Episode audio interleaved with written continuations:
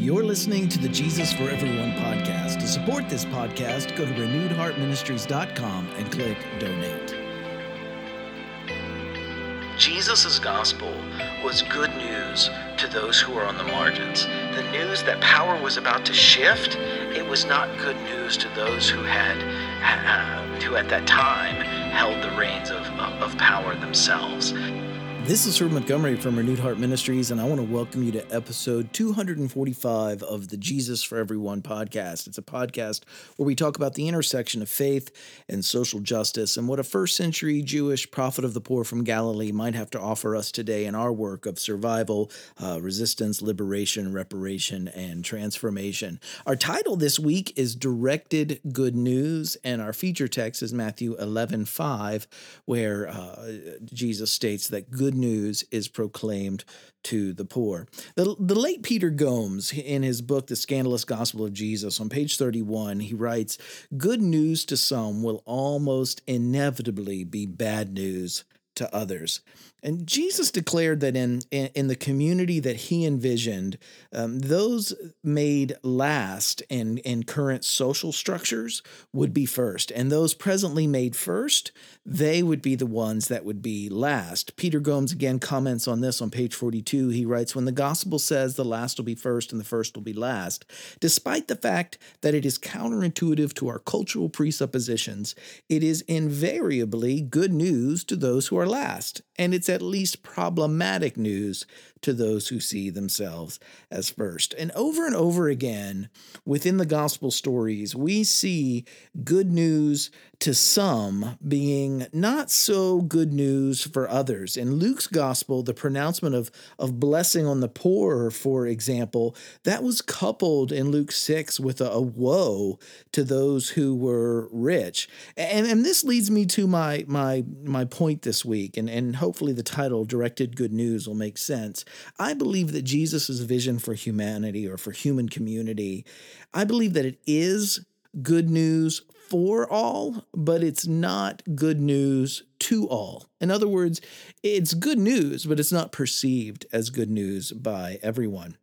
Jesus' gospel, it was directed toward those um, at a cer- certain social location. In Luke 4 18, uh, Jesus' ministry is characterized by the words from Isaiah The Spirit of the Lord is on me because he has anointed me to proclaim good news to the poor. He has sent me to proclaim freedom for the prisoners, the recovery of sight for the blind, and to set the oppressed free. Uh, the gospel it's good news to the poor. It's good news to the oppressed. It's to those that are. Uh, it's good news to those that are victims of uh, of mass incarceration, for example. These these are are they're the people whom our system targets, who our system exploits and and forces to the underside of our society, um, uh, where benefits that the the rest of us take for granted are kept beyond their reach. These were the people who perceived Jesus's teachings as as being good news. Though if if we follow Jesus's values, they, I, I believe they would set us on a path toward a safer, more just, more compassionate world for us all, for everyone. Um, but those in whom those changes sparked fear, eh, especially those in Jesus' audience, they did not perceive Jesus' gospel as good news uh, initially at all. It, it, was good news uh, for them, remember. It would have been good news for all. It's a safe, compassionate world for all.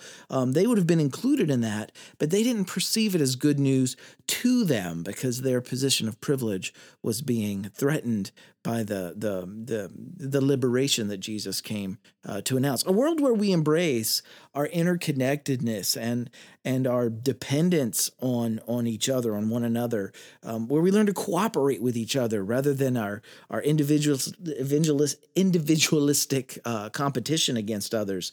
It's it's a world that's better, I believe, for everyone. It's a world where folks who who daily face oppression they reclaim their own humanity, and also those that are dehumanized by the act of being an oppressor. They find um, in, in their removal from power, which initially feels like bad news to them, it's a return to their own humanity too. And and again, it, it, good news to some, even though it's good news for all, but it's not good news to all. Um, it, it's again good news for them, just not to them. Um, as Gomes says in his book, again, The Scandalous Gospel of, of, of Jesus, he writes, Thus, in the name of fair mindedness and egalitarianism, the gospel's claim of radical reordering, a redistribution, an exercise in almost Gilbertian topsy turvydom is an offense a scandal and hardly good news. So today, many sectors of Christianity, I think, have abandoned changing systemic injustice here and now in our world. These Christians sing hymns that that other utter words like or lyrics like "This world is not my home. I'm just a passing through," and and their focus, for better or for worse, is not this life, but one that they believe will will come after this one. And for those who who suffer um, in the present life. These beliefs work, uh, again, I believe, as an opiate, and it, leaves them passive. But for those who benefit from from their suffering, uh, th- these beliefs can work as a kind of guilt alleviation for them. They, they focus on a gospel that preaches no condemnation or an unconditional love that enables them to, to basically better sleep uh, at night and believe that the gospel has has little to do with with affecting anything or anything systemically here and now. And this type of Christianity, it adapts Jesus's teachings to offer um, the hope of a postmortem bliss, as we've often said before, um, and, and, it wants to offer that hope to as many people as possible. And it makes Jesus' teachings good news to all and not just merely, as we said earlier, good news for all. And this has produced a myriad of, of, of problems. Um, and, and in those problems is included uh, uh, allowing us to seem to, to follow a radical Jew like Jesus while remaining mostly moderate or to remain even in a position of oppression toward others, to oppress others. And this respectable middle it's almost wholly eclipsed the teachings of Jesus. You can attend an entire conference on the gospel today without even hearing the poor mentioned once. And whatever can be said of, of, of that kind of a gospel or that kind of a conference, it's not the same gospel that the Jewish Jesus taught. The, the Jesus of the story, the, the Jesus of the scriptures, the, the poor and that which was good news to the poor were the centerpiece of his teachings. If Jesus were present today, I can't imagine that he could he could give a weekend of teachings on the gospel and never mention the poor even once. And and and is this Jesus, the Jesus of, of this type of Christianity? Is it even the same Jesus of the stories that we find in in Mark and Matthew and Luke? And the bottom line is that the gospel of Jesus it should be good news to the poor. It should be good news to the exploited, to the incarcerated, to the vulnerable, to, to the marginalized, to those that are pushed aside in our society. And, and, and someone once warned me, Herb, they said, if it's not good news, it's not the gospel. But, but social location matters. Jesus came teaching the good news, but, but those benefiting from the social system of his day, they perceived Jesus' teachings not as good news, but as a threat. They began to hate him, to exclude him, to insult him, and to reject him as evil. They labeled him dangerous. So before we write off something as not the gospel because it doesn't seem good news to us, we need to check our social location. Is it good news to those on the margins? If I don't feel that it's good news, is it because it's bringing attention uh, to, to an area where people are being hurt and to which I'd rather turn a blind eye, maybe? Or, or who's perceiving the gospel as good news and, and who's feeling threatened by it? Those are the questions we need to be wrestling with if we feel like the gospel isn't good news to us. If you're in a position of privilege and, and you aren't perceiving things as good news, well, then you're in the right story. If you, in a specific area of your life, are marginalized or other, and and you don't feel like what what's being said to you is good news, then chances are then um, it's not really the gospel. If you have the same social location of those in the story that perceived Jesus' teachings as good news rather than a threat, and you're not hearing something that sounds good news to you, um, then then there's a chance that it's really not the gospel. Recently, we here at Renewed Heart Ministries we participated in in our local annual Race Matter Summit, and you can read all about it it in, on our news page. Um, I'll put a link to it in this week's eSight. But one of the keynote addresses, Arlie Johnson, he he remarked how in the 2040s, white Americans will be in the minority here in America. I'm going to put two articles about this in the eSight as well, one from the Baltimore Sun and one from EPI.org. You can look at both of those on, on the demographics and how they're they're shifting here in America. But stop and consider this for a moment, just this news for a moment. Is this the fact that white Americans will be in the minority? Is that good news to you? Or do you feel threatened by it? In a, in a different meeting uh, during that same weekend, during the same event of, of the Race Matters Summit, um, Another speaker mentioned that, that, that the demographic shift it could possibly explain why abortion is such a, a, trigger issue among white conservatives who are worried about their decreasing white population. Now, political conservatism it's been shown to political conservatism has been shown to increase when people are uh, afraid, and also consider that that people genuinely concerned about lowering the number of abortions that that that could take place, um, they, they they they could lower the number of abortions by simply making birth control widely available. Making abortions illegal it, statistically it's been proven that doesn't lower the number of abortions that take place. It only makes them more dangerous for vulnerable women. But if your concern is is for the white population in other words, instead if your concern is is is uh, maintaining a certain uh, majority in your population then birth control it's not an uh, it's not a viable option. You're not wanting uh, uh, uh, uh fewer unwanted pregnancies. You're wanting more births. That's why you're against abortion.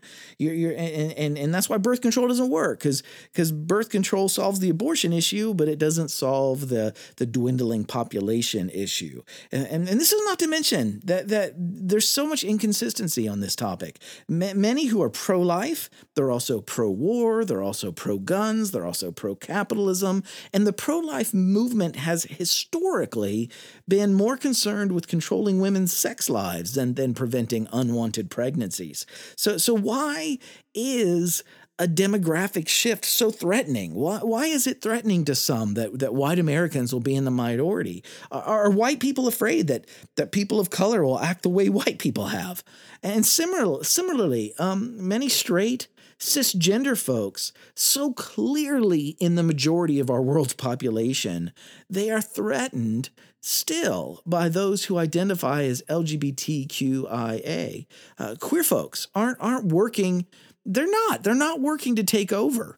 Their goal is not world domination, where everyone is forced to be like them.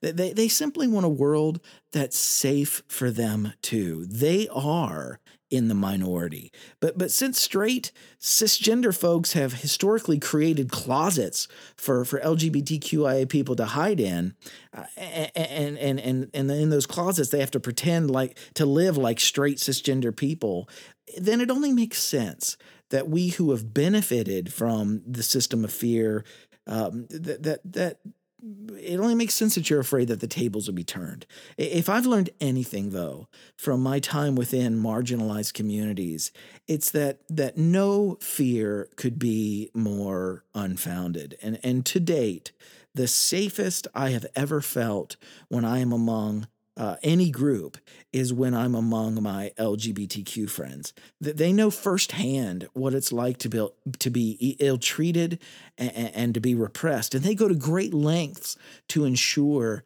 that they're not treating others in the same way that they've been treated.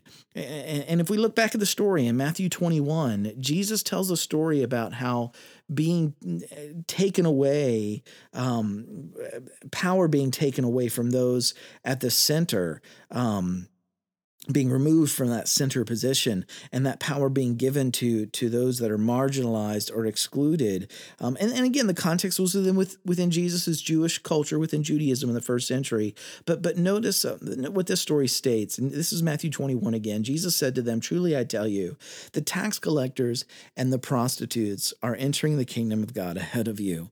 For john came to show you the way of justice and you did not believe him but the tax collectors and the prostitutes did and even after you saw this, you did not repent and believe him. Listen to another parable. There was a landowner who planted a vineyard.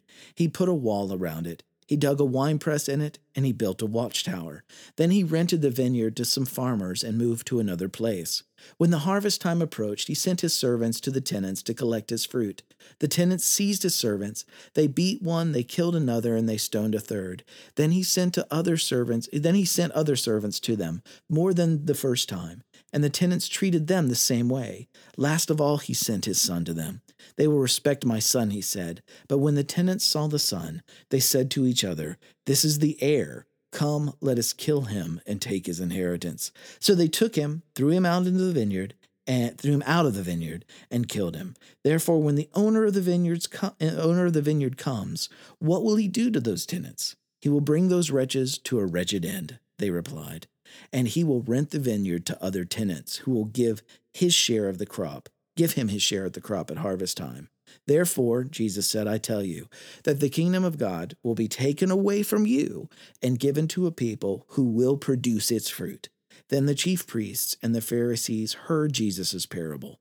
They knew that he was talking about them, and they looked for a way to arrest him, but they were afraid of the crowd because of the people and the people held that he was a prophet. Here, Jesus, I believe, is referring once again to power being taken away from those at the center of, of their social structure back then. And it's being given back to the people, specifically the people um, that those in power had pushed to the edges, like, like the tax collectors and others who had been labeled um, as sinners. But, but the, would those on the margins or, or those that are disenfranchised, would they do a better job than those who had oppressed them? And the question could only be answered by time. Only time could tell. If they failed to form a, a just society, society, then eventually power would be wrested from them as well. And that's that's how history goes. But this leads me back to, to my point. Again, Jesus' gospel was good news to those who are on the margins. If they were able to, to shape a safer, more compassionate, a just society, this would, in the long run, it would be good news for everyone. But nonetheless, the, the news that power was about to shift, it was not good news to those who had, um, who at that time held the reins of, of, of power themselves. And, and to them, it was a it was a threat, and it, it had to be Jesus had to be removed. As it says, they looked for a way to arrest him uh, for saying such things. Again, Jesus' good news is directed. I believe it's good news for all, but it's only good news to those that are presently being held down by systemic injustice. Um, again, Matthew 11, 5, good news is proclaimed to the poor. Heart group application this week. As a group, I want you to create a list of 10 sayings of Jesus that could be directed good news, as we're calling it this week. Things that are good news to uh, uh, certain ones, but not necessarily good news to, to someone else. And we began with one. I'll throw one there for you, so you only have to come up with nine, actually. The last shall be first, and the first shall be last. That's something that that's good news to some, but not necessarily good news perceived, not good news to others. Um, discuss how each one of you, number two, how each one of these 10 items makes you feel. Um, are, are, are, some of these sayings good news to you? Are, are, are some of them threatening to you? And, and, and analyze why that is. Why do you feel differently towards some sayings than you do others? And what's the correlation between your social location in each of these 10 sayings and your, your feelings towards each of them? And, and what did this exercise, number three, what did this exercise help you understand? What's the, the lesson in all of this for you? And, and I want you to share that, what, you, what your takeaway is.